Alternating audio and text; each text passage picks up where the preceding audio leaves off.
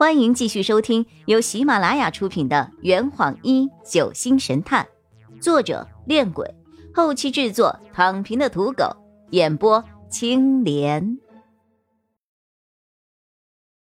第十一章，他真的是林雨生呐！第二天早晨，我在一片头痛中醒了过来，手里还攥着那张旧照片儿昨晚一定是想事情太迷糊，睡着了，忘记盖被子了，被风给吹得着凉了。奇怪，今天怎么没有人来叫我起床呢？哎呀，嗯，我披上外套走出了房门，看见孙婷提着一瓶酒，靠在走廊的围栏上，朝着大堂方向张望着。我顺着他的目光看了过去，大堂里聚集了一堆人，三宝、钟叔、姑姑一家四口都在。此外，沙发上还坐着两张陌生的面孔，他们的对面坐着钟建律师。孙婷用迷离的眼神看了我一眼，然后调侃我：“你来晚了。”呃，嗯，戏都快散场了。我被他说的一头雾水，到底发生了什么事儿啊？他似乎看穿了我的想法，你下楼，呃呃，你下楼看看就知道了。你可是主角之一呀！啊！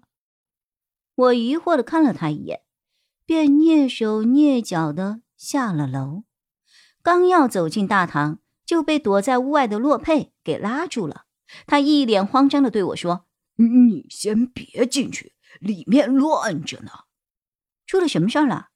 直觉告诉我，事儿不小呢。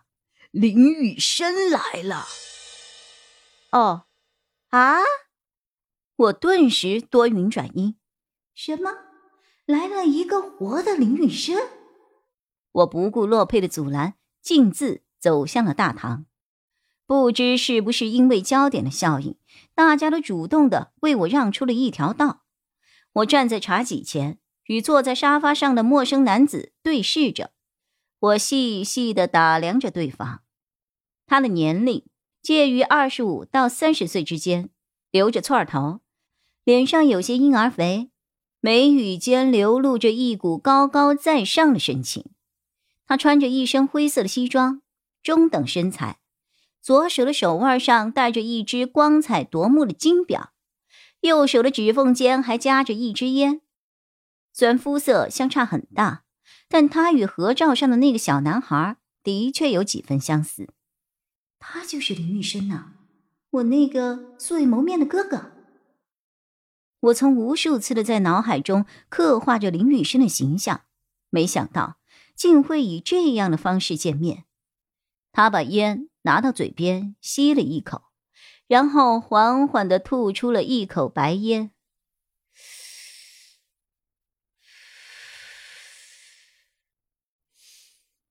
你是雨涵吧？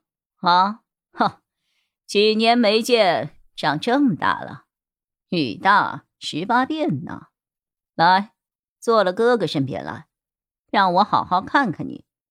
他拍了拍自己右侧的沙发。一闻味道就知道是二手烟，我抬手挥了挥蔓延过来的烟味，捂着口鼻说：“不用了，我站着挺好的。”他将烟头压灭在烟灰缸里，皱了皱眉：“还是和小时候一样啊，那么不听话啊！”这话我就不爱听了，说的好像我跟他很熟的样子。这位大哥贵姓啊？你是谁啊？虽然心里有数，但还是有必要仔细问一下。怎么，姑姑没有告诉你吗？他拿出手机刷着屏幕。姑姑走到我身边，拉了拉我的袖子：“雨涵，他就是你的哥哥林雨生。”我目瞪口呆的看着姑姑，并不是因为林雨生的出现，而是姑姑竟然知道林雨生。我大声的发出了质疑。可为什么我从来没有见过他呢？站在一旁的子欣附和道：“对呀，我也没有见过他，怎么就说他是林雨生了？凭什么说他是林雨生呢？子敬见势也凑了上来，质问着：“对呀，你该不会是一个骗子吧？”就像没听到我们说话似的，他放下手机，慢条斯理的又点着了一支烟。我们目光齐刷刷的投向了钟叔，钟叔向前走了一步，咳嗽了一声：“嗯嗯，我也从来没有见过阿泽的儿子。雨生这几年在外地跑生意，去年才和家里联系的。”解释的人是姑姑，她以前很少回家。阿忠，你和他们几个小辈没见过。很正常。我并没有把照片拿出来，一来他确实和照片上的人有几分相似，二来我也无法确定照片上的人就是林雨生，因此不能够作为证明他身份的物事。如果他真是林雨生的话，那我昨天晚上的判断岂不是都是错的？林雨生根本就没有消失，这几年只是在外地赚钱。那么，除了老板娘，还有什么能证明你身份的东西吗？这次开口的是三宝。林雨生吐了一口浓烟，烟雾中，他拍了拍身边的女生，女生立刻打开挎包翻找东西。我的关注点一直放在这个林雨生的身上，倒是把他身旁的女生给忽略了。这个穿着棕色上衣、浅色牛仔裤的女生。体态纤瘦，肤色雪白，穿着一双迪克拉玛品牌的白色运动鞋。从服饰上判断，她应该是一个保守型的女生。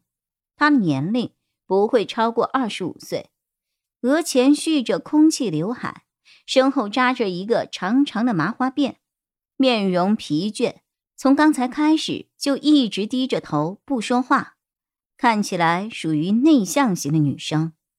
他从挎包中拿出了一堆 A4 纸和一张身份证，纸是我家户口本的复印件，从父亲到我一家四口的资料都有。每一张复印件的右下角同样也有一朵小红花，而那张身份证上面确实写着林雨生这个名字，身份证号与户口本上的也一模一样。他真的是林雨生呐！这坛已经喝完了，呵你猜出凶手是谁了吗？啊，老板，拿酒来。呃呃，更多精彩，请关注青莲嘚不嘚。